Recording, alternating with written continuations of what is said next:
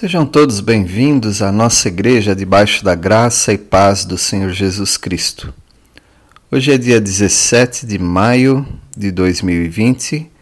Eu sou o pastor Pérez Coutinho e esta é a mensagem de número 9 do nosso período de quarentena, distanciamento social, o qual eu prefiro chamar de período de transformação.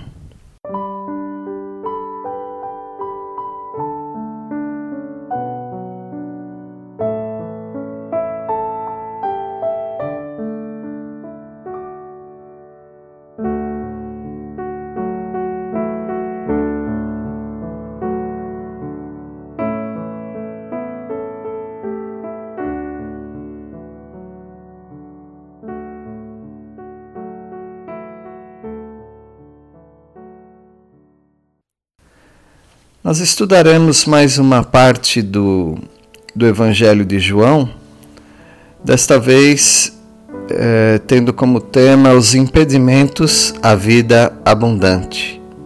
Os impedimentos para ter uma vida abundante, uma vida cristã normal, uma vida que o Senhor Jesus Cristo prometeu e uma vida que o crente pode ter em sua plenitude. Na Bíblia percebemos que algumas pessoas foram impedidas de receberem algumas bênçãos. Aqui eu cito alguns exemplos. Adão e Eva. Adão e Eva foram impedidos de se alimentarem com o fruto da árvore da vida. Devido ao seu pecado, foram expulsos do jardim. O Saul, o rei Saul, Deus o rejeitou ele já não amava mais ou ele não fazia aquilo que Deus mandava para o reino. E Saul foi impedido de ter respostas de Deus através de visões, através de profetas. Por isso ele procurou a feiticeira de Endor, uma profetisa clandestina, na verdade, uma feiticeira. E Moisés? Moisés foi impedido de entrar na terra prometida. São alguns exemplos e, e nós também. Nós deixamos de experimentar uma vida abundante de comunhão com Deus quando nos faltam alguns elementos da vida cristã, os quais eu passo agora a apresentar a vocês uh, esses elementos que nos faltam para termos uma vida abundante, uma vida de intimidade com Deus, uma vida de produtividade na obra de Deus. Então, esses são os impedimentos que encontramos a partir de, do Evangelho de João, capítulo 16. Evangelho de João, a partir do capítulo 16, nós vamos estudar alguns impedimentos para, uma, para se ter uma vida abundante na vida cristã. Ah, o primeiro é a, a, falta de compreensão da missão do Espírito Santo. O capítulo 16 de, do Evangelho de João nos apresenta o Espírito Santo, o Senhor Jesus prometendo a vinda do Espírito Santo. E no versículo 7, o Senhor Jesus diz: Mas eu vos digo a verdade, convém-vos que eu vá. Porque se eu não for, o Consolador não virá para vós outros, se porém eu for, eu vou-lo enviarei. A promessa do Senhor Jesus é que quando ele subisse ao céu, deixasse esse mundo, ele enviaria o Espírito Santo. E de fato isso aconteceu porque ele, ele foi crucificado, mas ele apareceu durante 40 dias para os seus discípulos. E depois ele subiu e eles ficaram em oração durante 10 dias, portanto, 50 dias após a sua morte ou seja, quando se deu Pentecoste, o Espírito Santo veio para habitar aos crentes. Essa foi a promessa dele e a ação, a atuação, a obra do Espírito Santo seria convencer o mundo uh, da justiça, do pecado, da justiça e do juízo. E é isso que o Espírito Santo tem feito, e essa é a obra do Espírito Santo não apenas com os crentes, dando consolo, direção, mas também aos incrédulos, dando a eles o juízo, dando a eles a compreensão do pecado e da justiça de Deus. Aí o Senhor Jesus, ele continua com seu discurso dizendo que ah, muitas coisas ele ainda não podia falar para os apóstolos ou para os discípulos. Mas quando vier, porém, o Espírito da Verdade, ele vos guiará toda a verdade, porque não falará por si mesmo, mas dirá tudo o que tiver ouvido e vos anunciará as coisas que hão de vir. Ele me glorificará, porque há de receber do que é meu e vou-lo há de anunciar. Falta-nos uma vida abundante quando nós não compreendemos a missão do Espírito Santo nas nossas vidas. Algumas pessoas têm buscado o Espírito Santo para adorá-lo em primeira mão, para exaltá-lo, e nós temos que exaltar, sim, o Espírito Santo, porém, o Espírito Santo, é, sendo Deus, ele aponta a nossa adoração, ou seja, nós precisamos adorar o Senhor Jesus e o Espírito Santo está nos capacitando para adorá-lo do modo que Deus quer. Ou seja, o Senhor Jesus prometeu que um dia chegaria, já chegou, em que os adoradores adorarão em verdade e em espírito.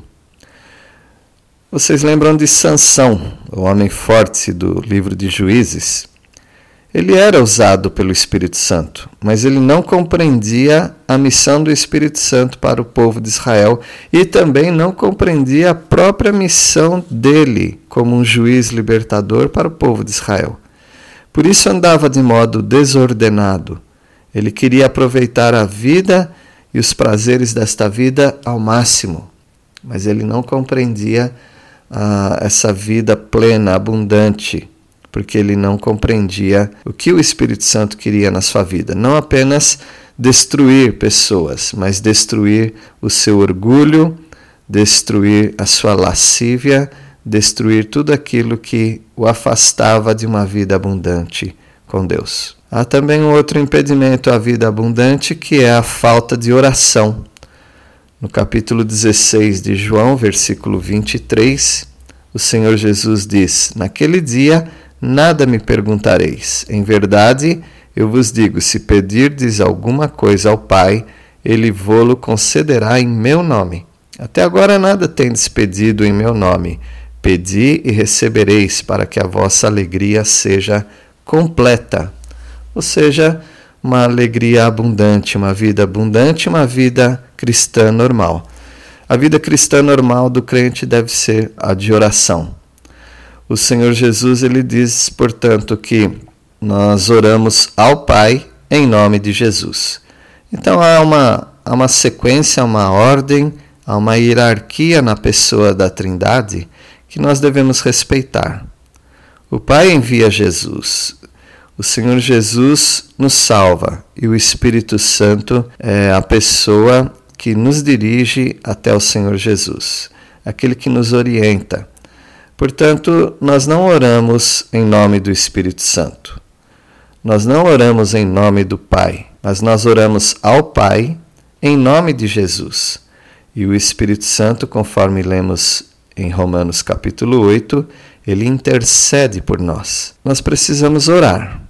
Nós precisamos buscar a Deus debaixo da orientação do Espírito Santo, em nome de Jesus. Vocês lembram também do sacerdote Eli? Ele não compreendia a oração de Ana, que queria ter filhos e queria ter um filho para entregar para o Senhor.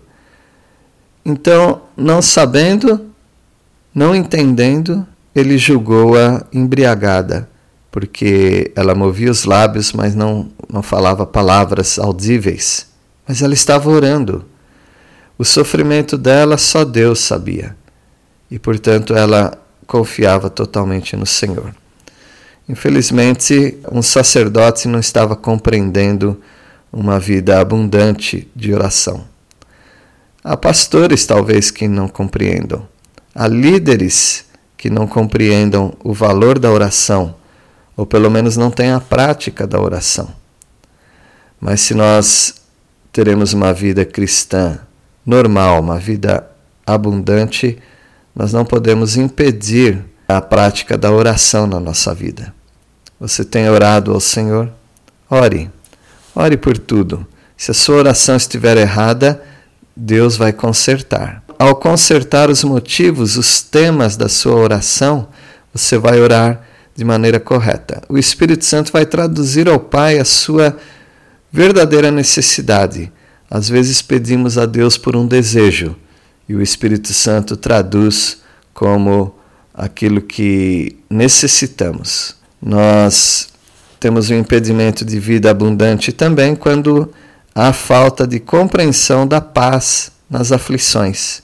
No capítulo 16, versículo 33, o Senhor Jesus, ao falar do sofrimento, ele conclui assim: Estas coisas vos tenho dito para que tenhas paz em mim.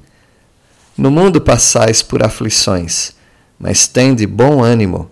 Eu venci o mundo. Nós estamos num período em que há muito medo, chamado pandemia, por causa de um vírus que o qual estamos chamando aqui no Brasil de coronavírus ou COVID-19. As pessoas estão tão aflitas com isto. Os noticiários não têm ajudado absolutamente em nada, porque eles têm colocado uma, uma aflição muito maior para as pessoas. Às vezes desconfiamos que eles têm um desejo de que as pessoas fiquem desesperadas, aflitas. E o que acontece é que elas perdem a paz. Inclusive crentes estão perdendo a paz por causa dessa grande aflição. A esposa de Jó, vocês lembram do livro de Jó?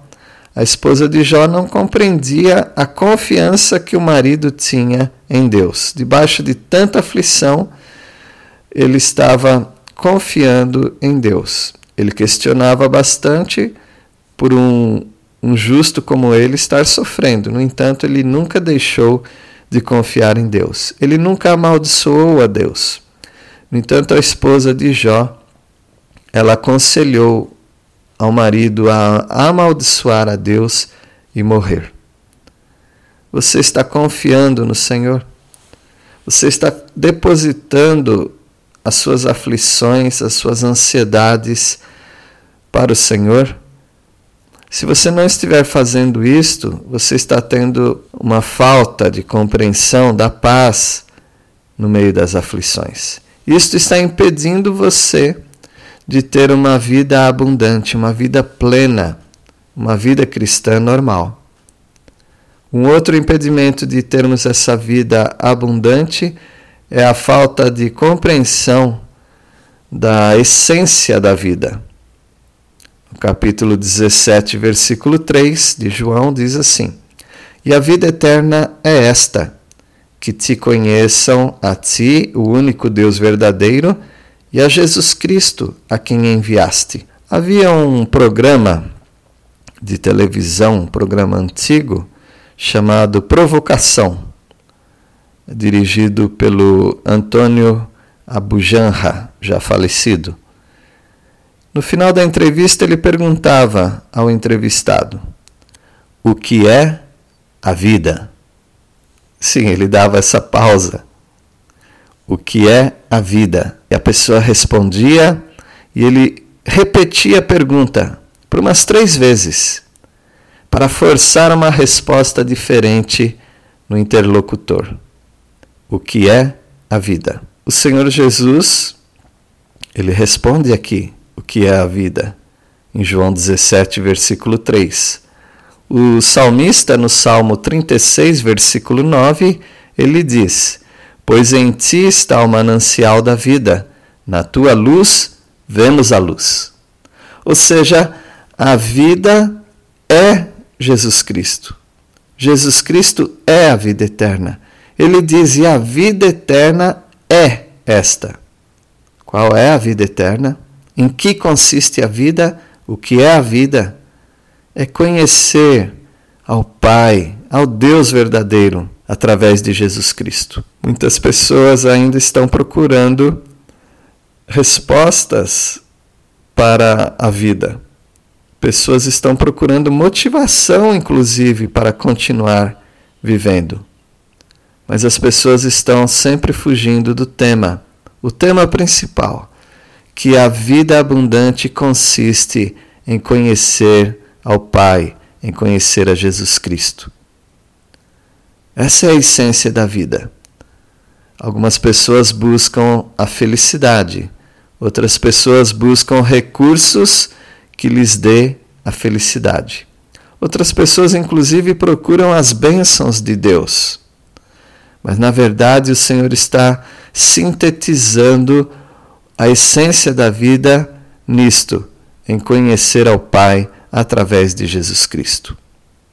Eu sou o caminho e a verdade e a vida.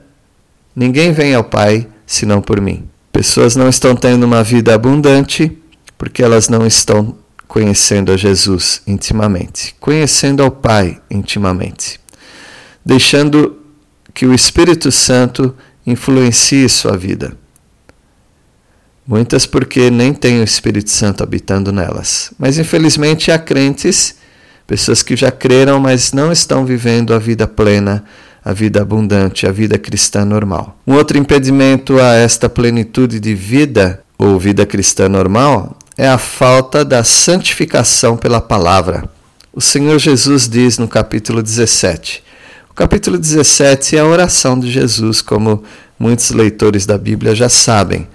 É, aqui ele mostra o quanto ele ama os seus discípulos, o quanto ele quer o bem deles. E ele diz ah, no versículo 17, pedindo ao Pai: santifica-os na verdade, a tua palavra é a verdade. As pessoas não estão se santificando porque não conhecem a palavra. Algumas pessoas chamam de doutrina o uso, os usos e costumes, tais como comprimento do cabelo, comprimento da, da saia do vestido, pintar ou não pintar as unhas, usar ou não usar brincos, uh, e qual a conduta que elas precisam ter. Então elas fazem uma lista do sim ou não e elas pensam que ao cumprir os sims e rejeitar os nãos, elas já estão tendo uma vida de santificação.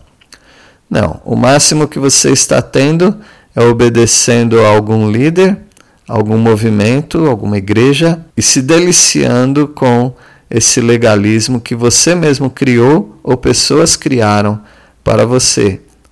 Mas isso não é a vida plena. Isso não é a vida abundante. A vida abundante está em Jesus Cristo, está no conhecimento do Pai e, de, e através de Jesus Cristo. E ah, nisso se dá a santificação, a purificação, a separação para Deus, para a obra de Deus, para a presença de Deus, para a intimidade com Deus. Isso se dá através da palavra. O Espírito Santo trabalha mas ele não trabalha do zero. Ele trabalha a partir do conhecimento que você obtém da palavra de Deus. A palavra é a verdade. E a palavra vai te santificar nesta verdade. Portanto, você precisa estudar a palavra, conhecer a palavra. O Salmo 119, versículo 105, aquele famoso salmo quilométrico, bem grande, Diz assim: Lâmpada para os meus pés é a tua palavra e luz para os meus caminhos. Infelizmente, muitos crentes estão indo à igreja, mas não estão se santificando na palavra. Ou porque não estão estudando a palavra, ou porque não amam a palavra estudada, ou infelizmente porque a igreja onde participam não está dando a palavra não está expondo a palavra de Deus, todo o desígnio de Deus para o povo de Deus. Portanto, há uma falta de plenitude, não apenas em pessoas, mas infelizmente em igrejas também. Esse é um impedimento para ter uma vida abundante, não estudar, não conhecer a palavra. Por hoje eu queria falar de mais um impedimento à vida abundante, a uma vida cristã normal, que é a falta da compreensão da unidade divina e os seus membros. Em João 17, versículo 21, o Senhor Jesus diz: a fim de que todos sejam um, e como tu e como és tu, ó Pai, em mim e eu em ti, também sejam eles em nós, para que o mundo creia que tu me enviaste. Não há divergência não há separação entre o filho e o pai. o pai e o filho. Já houve muita briga a respeito disso na igreja. Os chamados pais da igreja já discutiram muito sobre isto, sobre uh, o Senhor Jesus ser realmente Deus, mas nós já superamos tudo isso, tanto pela teologia quanto pelo conhecimento da palavra. O pai e o filho são um, eles têm funções diferentes, mas é Deus. E uh, o que ele diz não é apenas para resolver um problema intelectual nosso de saber que Jesus é Deus. Isso já deveria ter sido superado pelos crentes. Mas aqui é que nós também temos que, uns com os outros, preservar essa unidade que já foi formada, que já foi criada. E dessa maneira, então, nós teremos uma vida abundante, uma vida de comunhão. O salmista, no Salmo 133, versículo 1, diz: Ó, oh, como é bom e agradável viverem unidos os irmãos. Nós precisamos nos unir, mas nós não precisamos nos unir debaixo de temas de afinidade. Nós precisamos preservar a unidade que já existe. Nenhum crente forma, fabrica unidade. A unidade já está feita. Lá em Efésios capítulo 4, versículo 1 e 2, nós vemos que a unidade já está ali. Nós precisamos apenas manter. Nós precisamos apenas preservar a unidade que já existe. Ou seja, eu estou unido a você, você está unido a mim na cruz de Cristo Jesus. Quando ele morreu na cruz, ele atraiu a todos para si. E aqueles que creram foram feitos filhos de Deus. E nós somos irmãos uns dos outros. Nós já estamos unidos. Portanto, falta esta vida cristã normal, esta vida abundante, esta vida plena em muitos crentes. Há muitos que estão com problemas de relacionamento. Problemas de relacionamento são muito fáceis de resolver nós precisamos saber que somos um em Cristo, que nós temos que perdoar, nós temos que pedir perdão e nós temos que partir sempre para o caminho da pacificação. Isso não quer dizer que nós não repreendemos as pessoas erradas, no entanto, nós não queremos inimizade com elas. O quanto depender de nós, e quando é que não depende de nós, não é mesmo? Nós temos que ter paz uns com os outros quando pessoas não querem nos ouvir quando falamos com elas é, de algo errado que elas estão fazendo, então nós chamamos testemunha. Se elas não ouvirem, nós levamos a liderança da igreja. Se ela continuar não ouvindo, a igreja tem o seu recurso para extirpar este membro rebelde. Mas nós, nós não devemos ir para a última etapa sem passar pela pelas primeiras etapas. Por isso, nós temos que preservar a unidade e as pessoas precisam ser santificadas na verdade.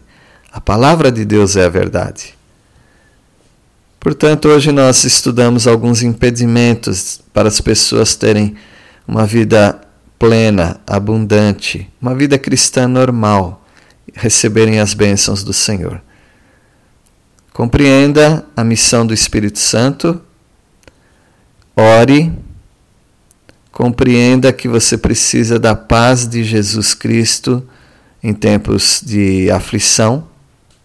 Compreenda qual é a essência da vida, que é conhecer a Deus através de Jesus Cristo. Compreenda que só há santificação na palavra de Deus e compreenda que os crentes são um em Cristo Jesus. Vamos orar. Nosso Deus, obrigado pela tua palavra, pelo que nós aprendemos para termos uma vida abundante, para vivermos aquela vida cristã normal.